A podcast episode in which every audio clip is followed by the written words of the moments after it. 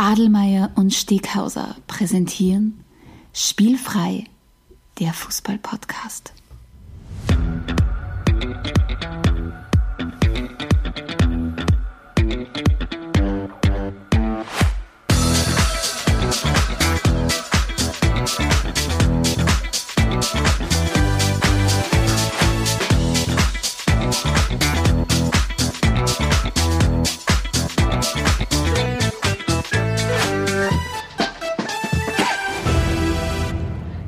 Herzlich willkommen zu einer neuen Folge von Spielfrei, dem Fußball-Podcast direkt aus Graz. Und neben mir die alte Leier One Take Wonder Adelmeier. Hallo, schönen guten Tag. Grüß dich, servus. Du, was machen wir heute? Ähm, heute haben wir eine Jubiläumsepisode. Spielfrei wird 20, das heißt, wir haben die, die wilden Teenager ja hinter uns lassen äh, und werden langsam aber sicher erwachsen. Wir haben unsere 20. Episode und das könnte nicht besser passen, als dass sie genau zusammenfällt mit dem diesjährigen 32. Afrika Cup, der in den kommenden Wochen jetzt da startet und über die Bühne geht. Und zwar in Ägypten wird das Ganze stattfinden. Und darauf werden wir heute eingehen. Deswegen hat unsere heutige Episode den wunderbaren Titel abgeleitet von unserer Lieblings-Toto-Nummer uh, We Bless the Rains Down in Africa. Ja, äh, nachdem wir den unseren Ser äh, Hörern nicht zumuten wollen, dass sie glauben, wir, wir haben überhaupt schon vor ein paar Wochen aufgenommen oder so mit halb Roboter-Unterstützung aufgenommen vor einiger Zeit. Äh, tatsächlich startet der Afrika Cup zumindest bei Aufnahmezeitpunkt heute, also das ist der Freitag, Eröffnungstag des Afrika Cups. Der 21. Juni. Und wir hoffen, dass wir euch die Sendung demnächst zur Verfügung stellen können, damit sie noch halbwegs aktuell zum Afrika Cup ist. Äh, wir jedenfalls freuen uns schon sehr. Ähm, zuvor aber noch parallel zum Afrika Cup läuft jetzt ja noch die, die Frauenfußballweltmeisterschaft. Uh, unglaublich spannend, unglaublich spektakuläre Spiele. Ähm, und das, was was das beeindruckendste war für mich bis jetzt? Ne? Wirklich beeindruckend. Ähm, die Marta von Brasilien hat schon zwei Titel gemacht und hat damit jetzt 17 Tore bei WM-Endrunden geschossen, was um eins mehr ist als der Miro Klose bei den Männern. Es ist wirklich, das ist tatsächlich 17 Tore bei WM. Das ist aber, und was, was ich verstehe bis heute nicht, dass, was für ein Raumzeitkontinuumswackel es gegeben hat, dass Miro Klose in der Welt, also in der Geschichte des Fußballs der Rekordtorschütze bei einer WM ist, aber ja, Wahnsinn, was das Ja, du musst halt wirklich alle vier Jahre fit sein quasi, ja. Ich muss echt sagen, 17 mehr als ich habe. 17 mehr als du, ja. Ah, bei die, bei die Amis schaut es ein bisschen anders aus, weil die haben sie ja gegen Thailand fast jeder eins abgeholt, sicherheitshalber. Ne? Äh, aber nur Trivia Fun Fact oh. zu, zu Martha. Also, ja. Ähm, das sagt mir am allermeisten. Ich habe sie in irgendeinem anderen Podcast gehört, ich weiß nicht mehr welchen. Jedenfalls hat sie, äh, als sie das, als, als, ich, als sie das erste Mal bei einer Weltmeisterschaft dabei waren, waren über 100 aktuelle Teilnehmer noch nicht einmal auf der World. das sind die Sachen, die mir tragen. Ja. Vielen Dank für wen auch immer, der das ausgefunden hat. Ich glaube tatsächlich, dass Martha die erste Fußballerin ist, die, die wirklich, wo ich gesagt habe, okay, die, die habe ich jetzt auch aktiv wahrgenommen als, als Ja, Fußball, definitiv, als definitiv, also bei mir auf jeden Fall. Ja. Das ist beeindruckend. Ja. Ähm, ich möchte auch einen kurzen, kurz äh, einmal ausschweifen, und zwar auch, was wir, wem wir gratulieren möchten. Und zwar äh, die Viktoria Schnaderbeck hat ja mit Arsenal nicht nur endlich ihr Debüt gefeiert nach dieser langwierigen Verletzung, sondern ist ja auch Meisterin geworden. Richtig, das ja. möchte man an dieser Stelle auch nochmal betonen. Das heißt, äh, Vicky Schnaderbeck, den wir schon zweimal für Interviews getroffen haben, erst, äh, erst gegen Jahresende haben wir es getroffen, was uns erzählt hat, wie schwierig es ihm war, die, die, die, die lange Verletzungspause. Ist, wie gesagt, mit ihrem Team, mit den Arsenal Women Meister geworden. Also herzlichen Gratulation aus der spielfreie Redaktion äh, nach London und freut uns wirklich äh, sehr. Super Sache, ja. Ähm, ja, und dann starten wir schon mit einer unserer bekannten Rubriken rein, und zwar dem Getränk der Episode. Ja. Was trinkt man heute, Alma? Heute trinken wir was, was, was wirklich köstlich erfrischendes, weil wir haben ja, wir haben ja subtropische Hitze äh, bei uns in Graz. Ähm, und zwar, ich weiß es nicht mehr genau, wie es geheißen hat, aber auf jeden Fall ist es eine, wir haben es genannt, eine bezahlte Werbung. Das muss man ja immer betonen, nicht? weil wir haben nicht unendlich für das Getränk im Supermarkt bezahlt. äh, deswegen äh, machen, wir, machen wir jetzt Werbung dafür. Ja. Äh, nein, es ist, es ist ein, ein wunderbares Hops ich meine, ich, ja. ich, ich, ich, trinke kein Bier, das weißt du. Ja, ich, ich kann es nicht mehr glauben, aber ich weiß. mir falsch im Vergleich zu allen anderen Österreicherinnen und Österreichern schaffe ich nicht, dass ich Bier trinke. Ähm, und ich, ich höre immer, dass, dass das Zipfer nicht so gut sein soll, sagen viele. Aber dieses Hops habe ich gerade sehr, sehr gut gefunden. Ja, aber ich und dann noch natürlich ganz wichtig als Disclaimer, es gibt sicher auch ganz viele andere tolle Hopfen-Limonadenhersteller. Aber das war mit Maracuja. Aber es war mit Maracuja. Aber, aber der Beste wäre der, der uns zahlen wird fürs, fürs Trinken. Die, was Übrigens, wir Mar- kaufen, da, Maracuja ist übrigens für mich, steht für mich sinnbildlich für die ganzen 1990er Jahre. Ich meine, Ja. erstens, ich weiß nicht, ich Maracuja, aber in den 1990er Jahren war alles Maracuja.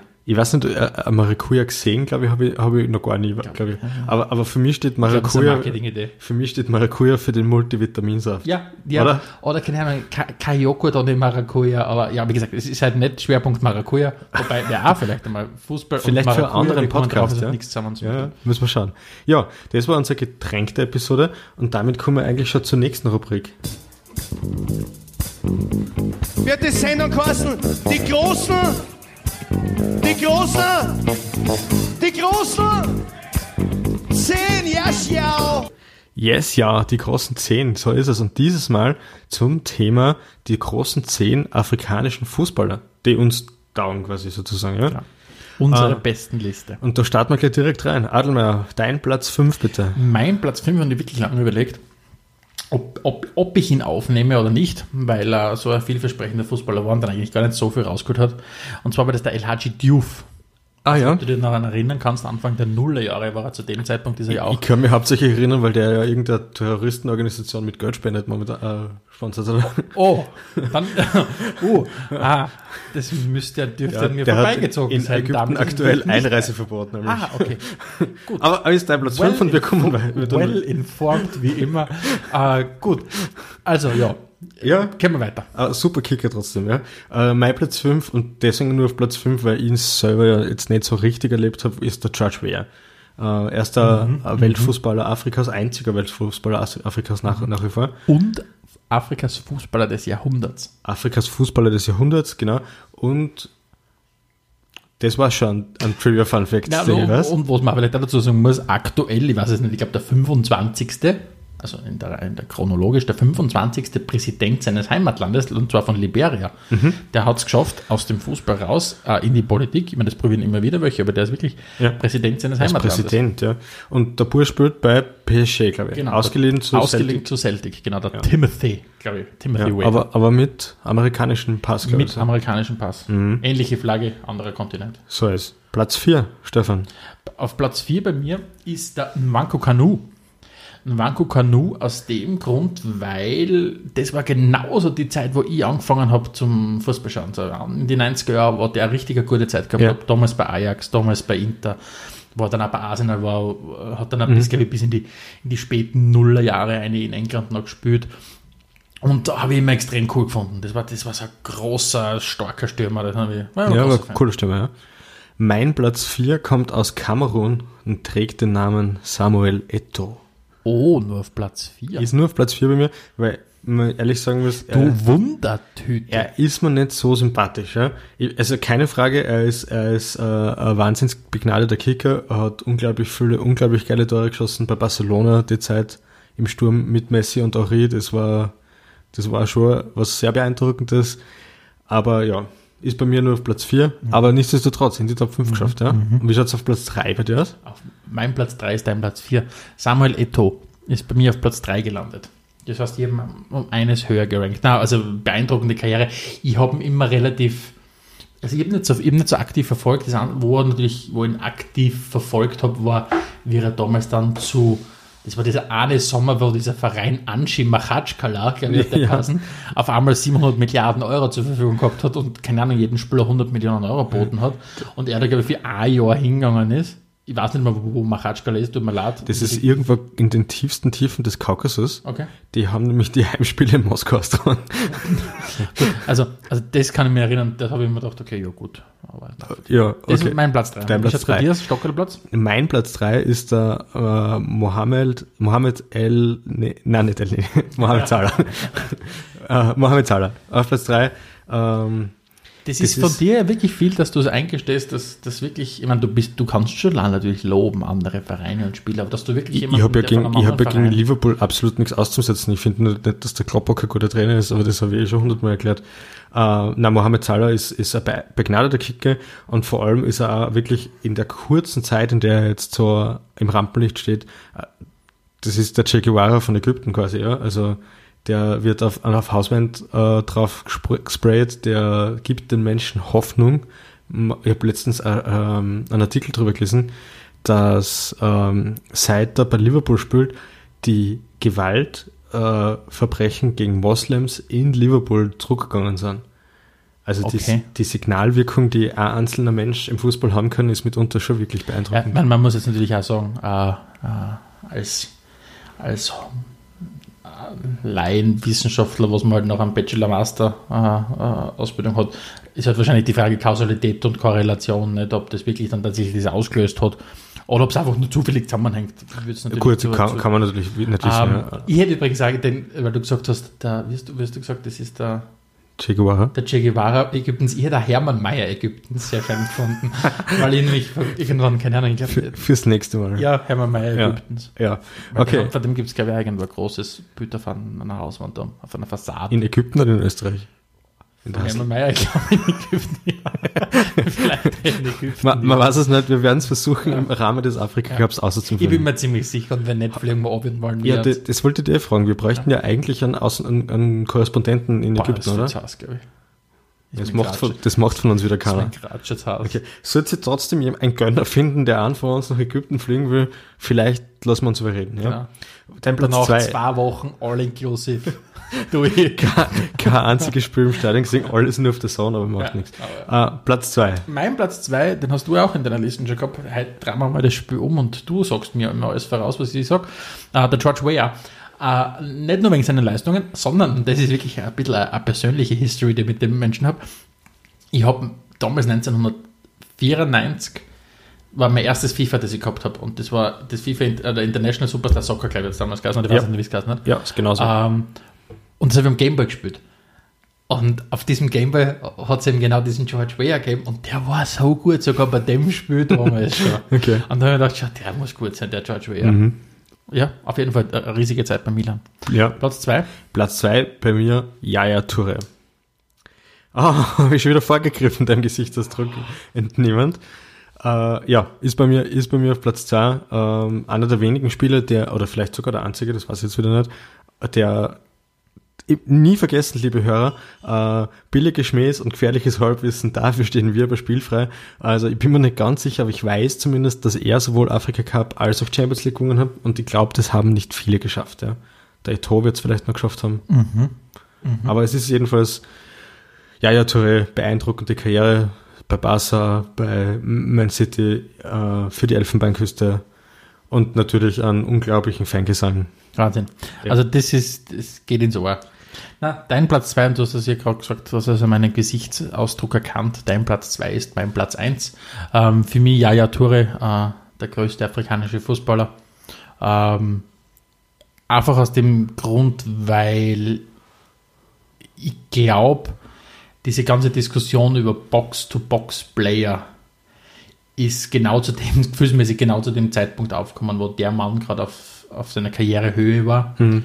Und wenn du gesehen hast, wie der so mit, mit 27, 28 da das Spiel entwickelt hat, was das für ein Motor war, eben von der Box zu Box, dieser defensiv starker Spieler, der gleichzeitig aber so torgefährlich war.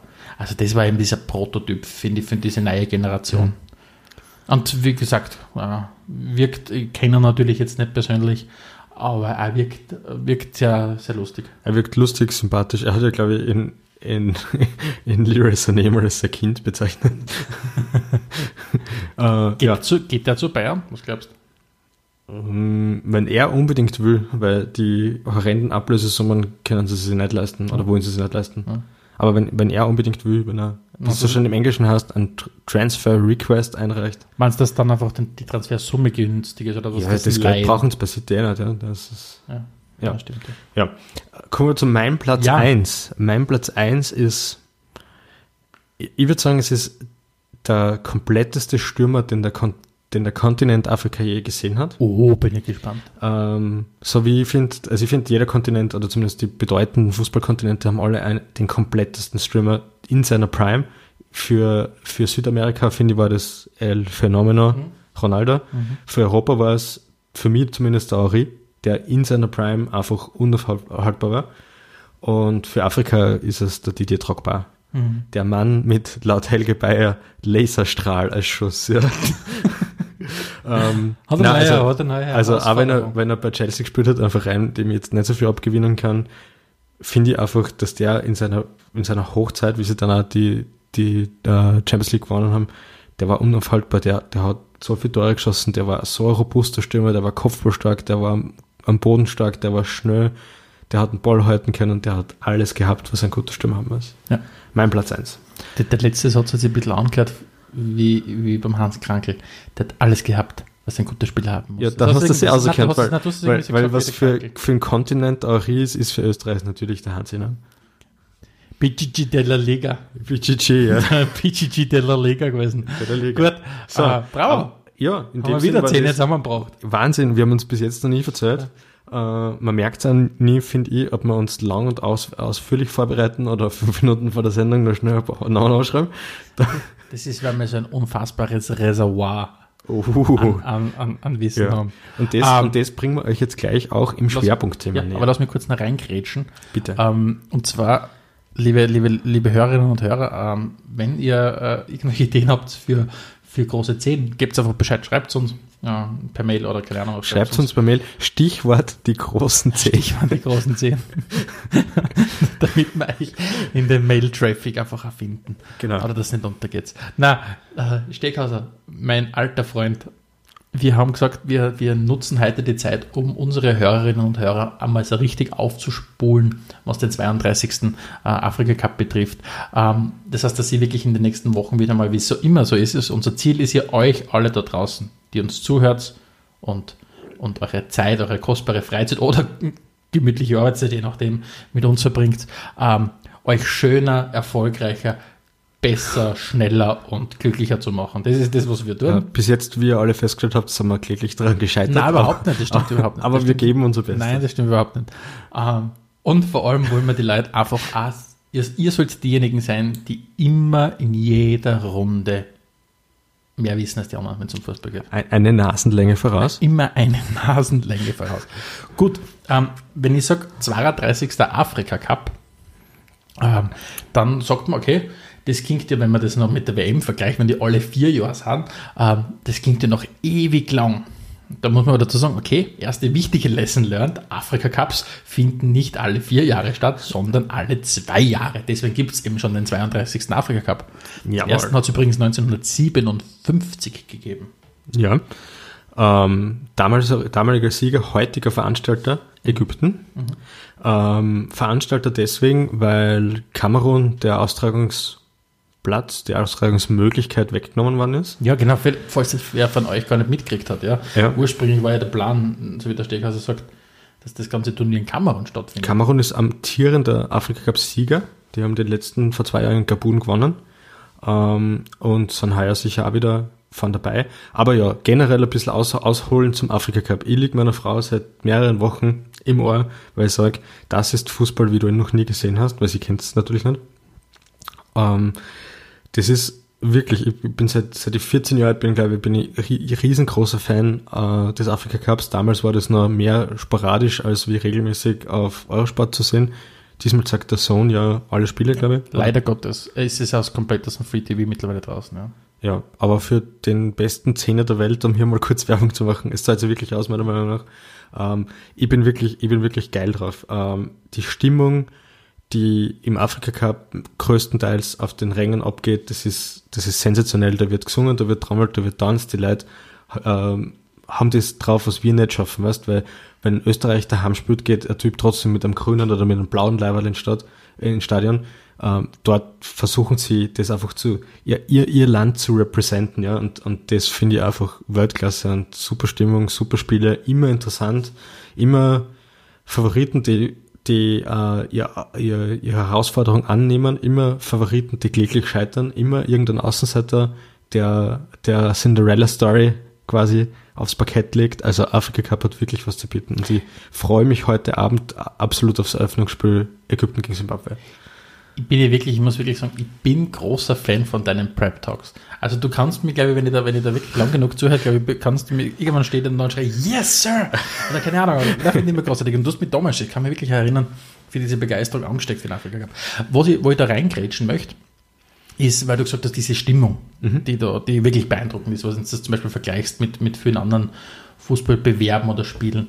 Und ich glaube, was man sich dazu sagen muss beim Afrika Cup, dass es dieses Turnier überhaupt gibt, wo diese Menschen feiern können, ist ja alles andere als selbstverständlich. Das, das hängt natürlich auch mit der afrikanischen Geschichte zusammen und, das, und ihr kennt uns mittlerweile, wir sind ja nicht nur diejenigen, die auf die Sonnenseiten schauen, sondern natürlich auch dorthin schauen, wo es historisch äh, sehr, sehr dunkel zugegangen ist. Und, und dass, es diesen, dass es diesen Bewerb überhaupt gibt, weil du hast vorher 1957 angesprochen, wo Ägypten den erst, die erste Austragung gewonnen hat, das war damals ein Turnier mit drei Mannschaften. Ähm, einfach aus dem Grund heraus, ähm, dass Südafrika war disqualifiziert, meines Wissens, ähm, äh, bei, diesem, bei, diesem, bei diesem Turnier. Und das war einfach nur in einer Zeit, wo sehr, sehr viele afrikanische Länder unter Kolonialherrschaft gestanden mhm. sind. Ähm, und nur um den Vergleich heranzuziehen, 1959 waren es fünf Mitglieder im, im afrikanischen Fußballverband, 1969 waren es dann 36. Also in den 60er Jahren, wo eben sehr viele afrikanische Länder äh, unabhängig geworden sind. Was ich damit sagen will, ist ganz einfach, dass die Leute überhaupt die Möglichkeit haben. Und Fußball bedeutet halt für sehr, sehr viele Afrikanerinnen und Afrikaner, wenn man das halt so sagen kann, diesen Begriff, weil es gibt natürlich auch Leute aus allen Herren Ländern, ähm, bedeutet einfach auch die Möglichkeit, einmal Freiheitsgefühl zu erleben. Damals, das kommt jetzt sehr, sehr historisch aus, dass diese Völker das überhaupt zelebrieren können. Und, und wie gesagt, und ich finde einfach, das merkst du in diesem Turnier. Mhm. Gleichzeitig natürlich gibt es sehr, sehr viele sehr, sehr viel Schattenseiten eben auch. Weil, sagen wir uns ehrlich, die FIFA hat auch da zum Mitrennen. Und wo wir mal eins wissen, ist, wenn Gianni mit seinen äh, Gianni, Gianni, Gianni mit seinen Kollegen aus, der FIFA irgendwo mitzureden hat, dann wird es natürlich irgendwann dubios bis Ah, kriminell. Bis kriminell, nicht? In, in dem Sinne, dass der Platini die Wochen ja schon wieder mal mit Handschellen abgeführt worden ist, ja. Aber wir wollen da nicht zu sehr drauf fahren. Was aber natürlich schon ein Zeichen ist, äh, dass die FIFA wirklich im Afrika angekommen ist. Ähm, das Turnier sei ja erstmal so 24 Teilnehmer aufgestockt worden. Also es gibt die Regel, dass ähm, aus den sechs Gruppen die vier gruppenstärksten Dritten auch aufsteigen, ja. Das heißt, in, in einem ersten Schritt werden einmal von, aus 24 werden einmal 16 gemacht genau. fürs, fürs Achtelfinale. Ähm, du, du, hast gerade diese, diese, diese Änderung angesprochen von 16 auf 24 und was auch dazu zum, zum dazu sagen ist, erstmals findet eben der Afrika Cup ähm, Abend, also äh, nicht Abend, sage ich mir nicht Trottel, äh, nicht, nicht im Winter, sondern in unseren Sommermonaten statt. Genau. Das ist ganz wesentlich auch auf, auf, auf Druck der europäischen Fußballverbände auch irgendwo verständlich natürlich. Ja, naja, ja.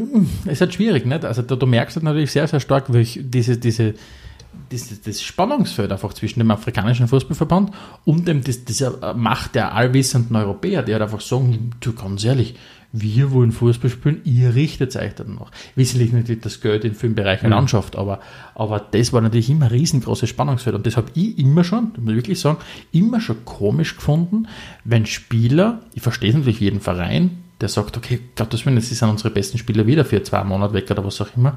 Aber wenn Spieler quasi sich gegen so ein großes Turnier entscheiden, gegen das Antreten für mhm. ihr Heimatland, weil einem der Druck oft einmal von Vereinen halt indirekt einfach so, so groß ist. Ja, das habe ich aber auch gemeint mit verständlich. Jetzt fällt das halt ein bisschen weg. Ja. Also jetzt mhm. kann, können die afrikanischen Liverpool Stars zum Beispiel mhm. äh, einfach zum Turnier fahren, mhm. haben halt weniger Sommerurlaub sozusagen, aber sind dabei, ohne da in einen Konflikt zu geraten, ohne wie man heuer gesehen hat, als sehr, sehr knappe Meisterschaft vielleicht auch noch zusätzlich negativ zu beeinflussen. Genau. Ja. Vielleicht auch kurz, weil du gesagt hast, diesen, eben diesen, diesen Wechsel von Kamerun auf Ägypten. Nicht? Und, und vielleicht fragt ihr euch jetzt, warum, warum nimmt man an, am Land am Bewerb weg? Also erstens muss man dazu sagen, das ist jetzt nicht zum ersten Mal passiert, ja. wenn es um einen Afrika geht, äh, Cup geht. Es ist nämlich zum dritten Mal hintereinander, muss man sagen, dass, dass dem, dem austragenden Land eben äh, das Turnier weggenommen worden ist. Äh, in Kamerun hat es einfach zwei Gründe gehabt.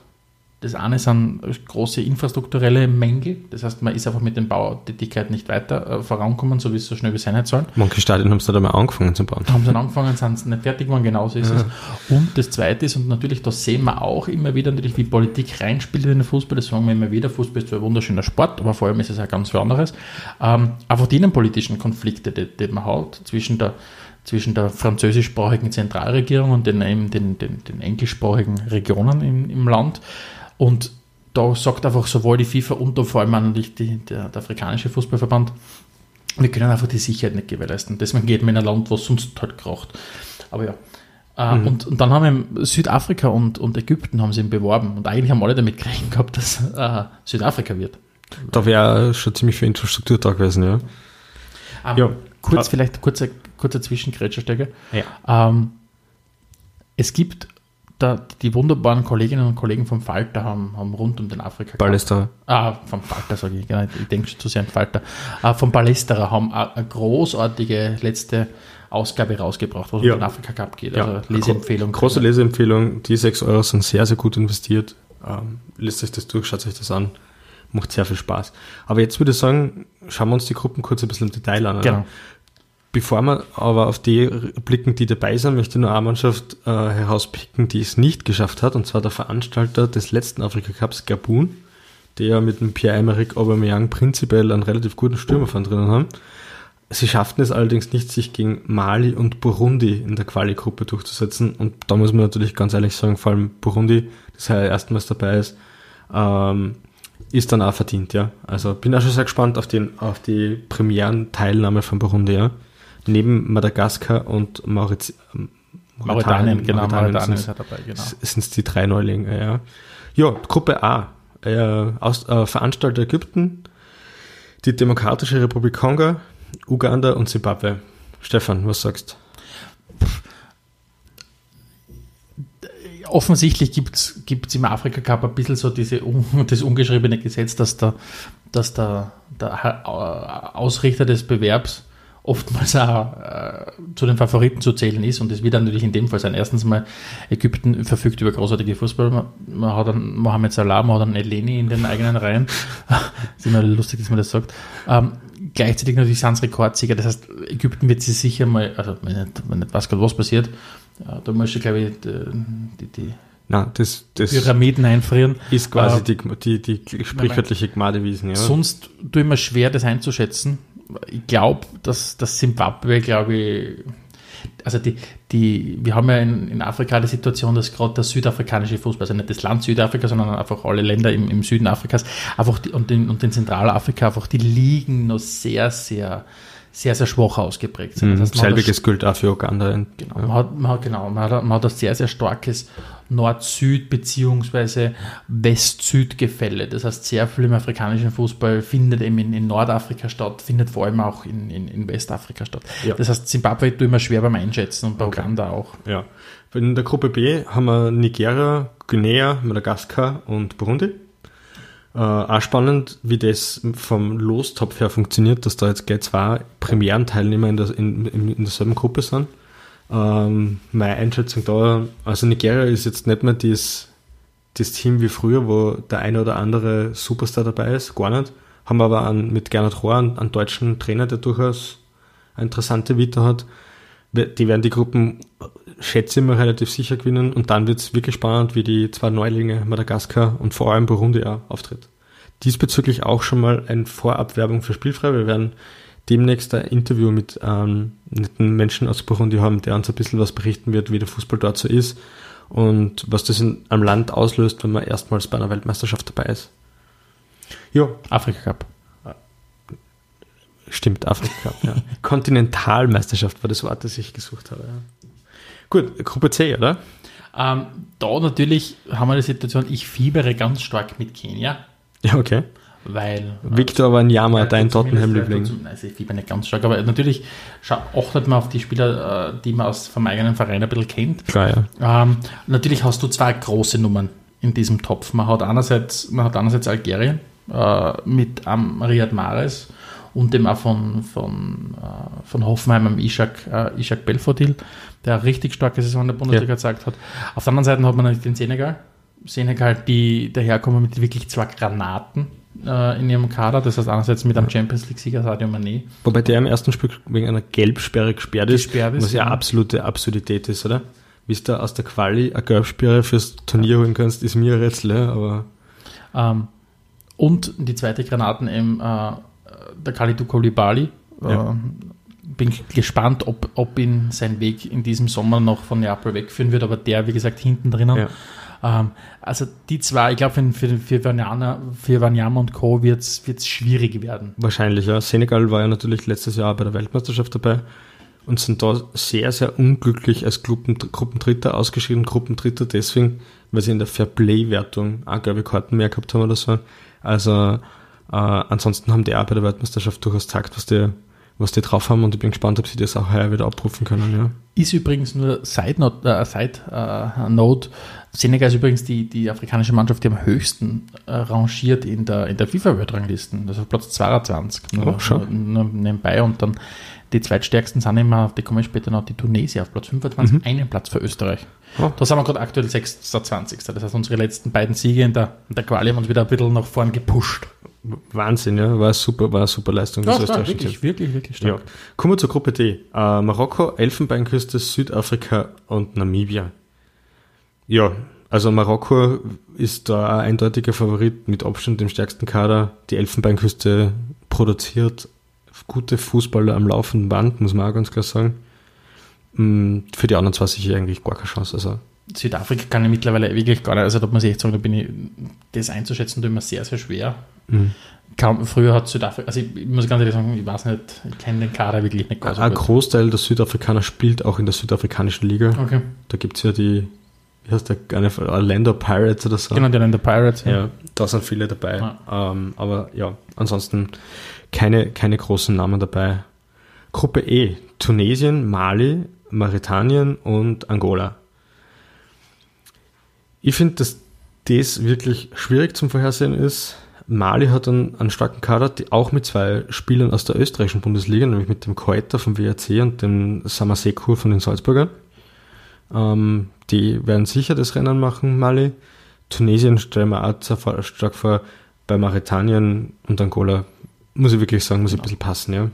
Mauretanien. So. Und dann haben wir noch zu guter Letzt die sechste Gruppe, die Gruppe F. Und da ist der Titelverteidiger am Werk. Ähm, die, die Mannschaft äh, rund um das wirklich äh, fast schon legendäre Trainer-Duo Clarence Seedorf und Patrick Kluivert. Denn die zwei betreuen nämlich mit Seedorf als Cheftrainer äh, die Nationalmannschaft aus Kamerun. Und Glaubst du, dass man an diesen Total Football, den man aus den Niederlanden gewohnt ist, auch sehen wird? Die großen Stars fördern Kamerun ja mittlerweile. Also der Onana von Ajax ist eigentlich der bekannteste Spieler. Aber sie haben halt durch die Bank, also das merkt man schon im Kader, es, gibt einiges, ob das jetzt der äh, Clinton Nshi bei, bei, bei Olympique Marseille ist oder ähm, äh, Sambo Anguissa, glaube ich, ich meine, der hat zwar keine sonderlich gute Saison bei Fulham gehabt, aber die haben durch die Bank schon äh, Spieler, die in den europäischen Top-Ligen unterwegs sind.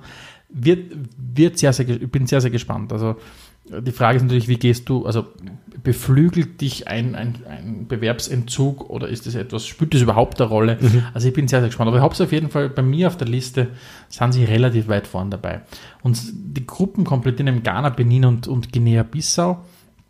Ähm, Ghana, meines Erachtens, hat ein bisschen die, die, die, die glorreicheren Zeiten im Moment, gerade wenn ich es einigermaßen richtig einschätze, ein bisschen hinter, hinter sich. Ja, glaube ich Ähm, auch, dass das so sein wird. Ja. Benin, muss ich ganz ehrlich sagen, ähm, Das ist, das ist das, was man beim Afrika find's Cup zumindest auf der Landkarte. Aber ich, ich- finde, ja, das ist, das unterscheidet sich schon mal von den meisten Menschen, nehme ich mal an.